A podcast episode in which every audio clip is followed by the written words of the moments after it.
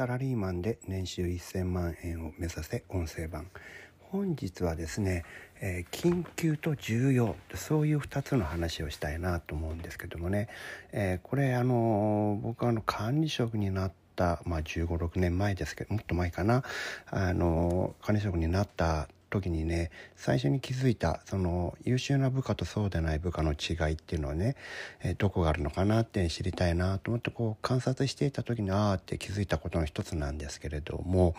えー、仕事ができる人というのはですね緊急な仕事と重要な仕事をちゃんと分けて考えているんですよ。この2つの違いって分かりますか？緊急っていうのはとにかく今すぐにやらなきゃいけないってことです。例えばお客様が来たとか、えー、上司に来いって言われたとか、えー、電話が鳴ったとかこれは今すぐ何かしないといけないそういう仕事なんですよね。でもねそれって重要かどうかわからないじゃないですか。重要っていうのは必ずやるべき仕事やったら成果が上がる仕事です。わかります？それはね優先順位を上げないといけないんですよ。ところがそういう仕事を重要な仕事をやってる時に電話が鳴ったらどうしますか？電話取りますよね受けますよね電話取るということはそれは重要な仕事を後回しにしたということなんですよ。で電話取ってみたらどうでもいいつまらない電話だったとしたらばあなたはやらなければいけない重要な仕事をやらずにやる必要のないどうでもいい仕事に時間を割いてしまったということなんです。これは大きな問題ですよね。でも電話が鳴るのはしょうがないじゃんってこう電話取らないわけいかないよねって。いや僕それ留守番電話にしますから。必要な時にはその重要な仕事をしてる時には電話の音量を一番小さくして留守番電話にしちゃいます。それでもダメな場合には僕は会議室を小さな会議室を予約してそこに仕事を持ち込んでそこで電話を置いて電話が鳴らない環境にして仕事をやりますね。だって重要な仕事なんだから。緊急だっていう仕事に振り回されちゃダメでしょ。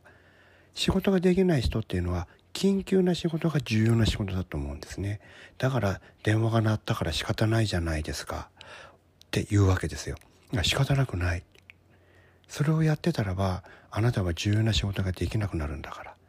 やるべき仕事は必ず必ず重要な仕事なんです。そこから手をつけないといけないんです。研究の仕事は場合によっては後回しにできるかもしれないんです。優先順位が低いのかもしれない。それは後回しにしなくても他の人にやらせるんです。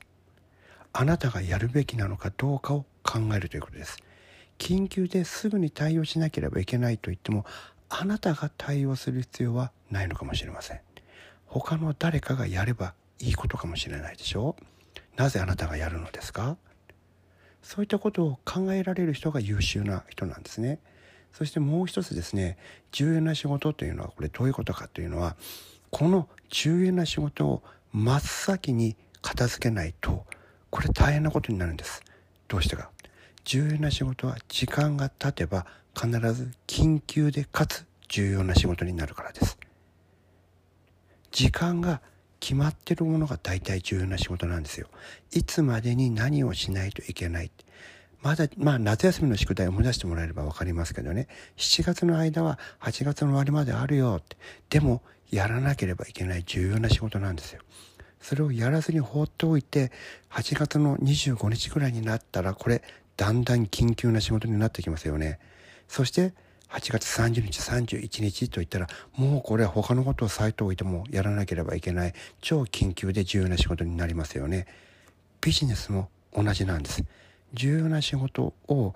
放置しておいて後回しにすると時間が過ぎるにつれそれはどんどん緊急さが高まっていくんです。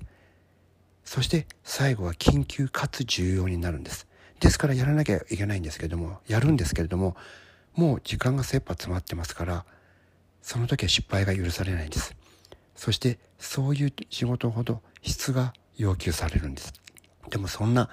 急がし急がされて緊急でやってすぐに締め切りがもう迫ってるそんな仕事をすごく高いクオリティで終わらせられるわけないじゃないですか。だって焦ってるんだから。締め切りが目の前に来てるんだから早く終わらせなきゃと思うんだから。つまりそれは終わらせることが最優先になってクオリティが二の次になる。そういったことが起こるんですね。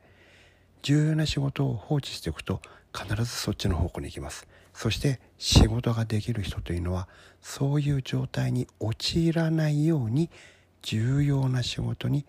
先に手をつけるんです。重要な仕事から手をつけてそれが緊急な仕事にならないように上手にコントロールするんです。これが仕事ができる人の仕事のやり方なんですね。皆さんも是非今日からこの仕事今からやる仕事が重要な仕事なのかそれとも緊急の仕事なのかこれを考えてそして緊急の仕事の場合にあなたが本当にやらなければいけないのかどうかをもう一度振り返ってみる。そしてあなたじゃなくていいのならば他の人にやらせる、ね、そしてあなたが重要な仕事をしてるのであればそこに緊急な仕事で邪魔されないような工夫というのを同時に考えて何か手を打っておく。これをやってみたらいいんじゃないかなと思います。はい。今日もお聴きいただきましてありがとうございました。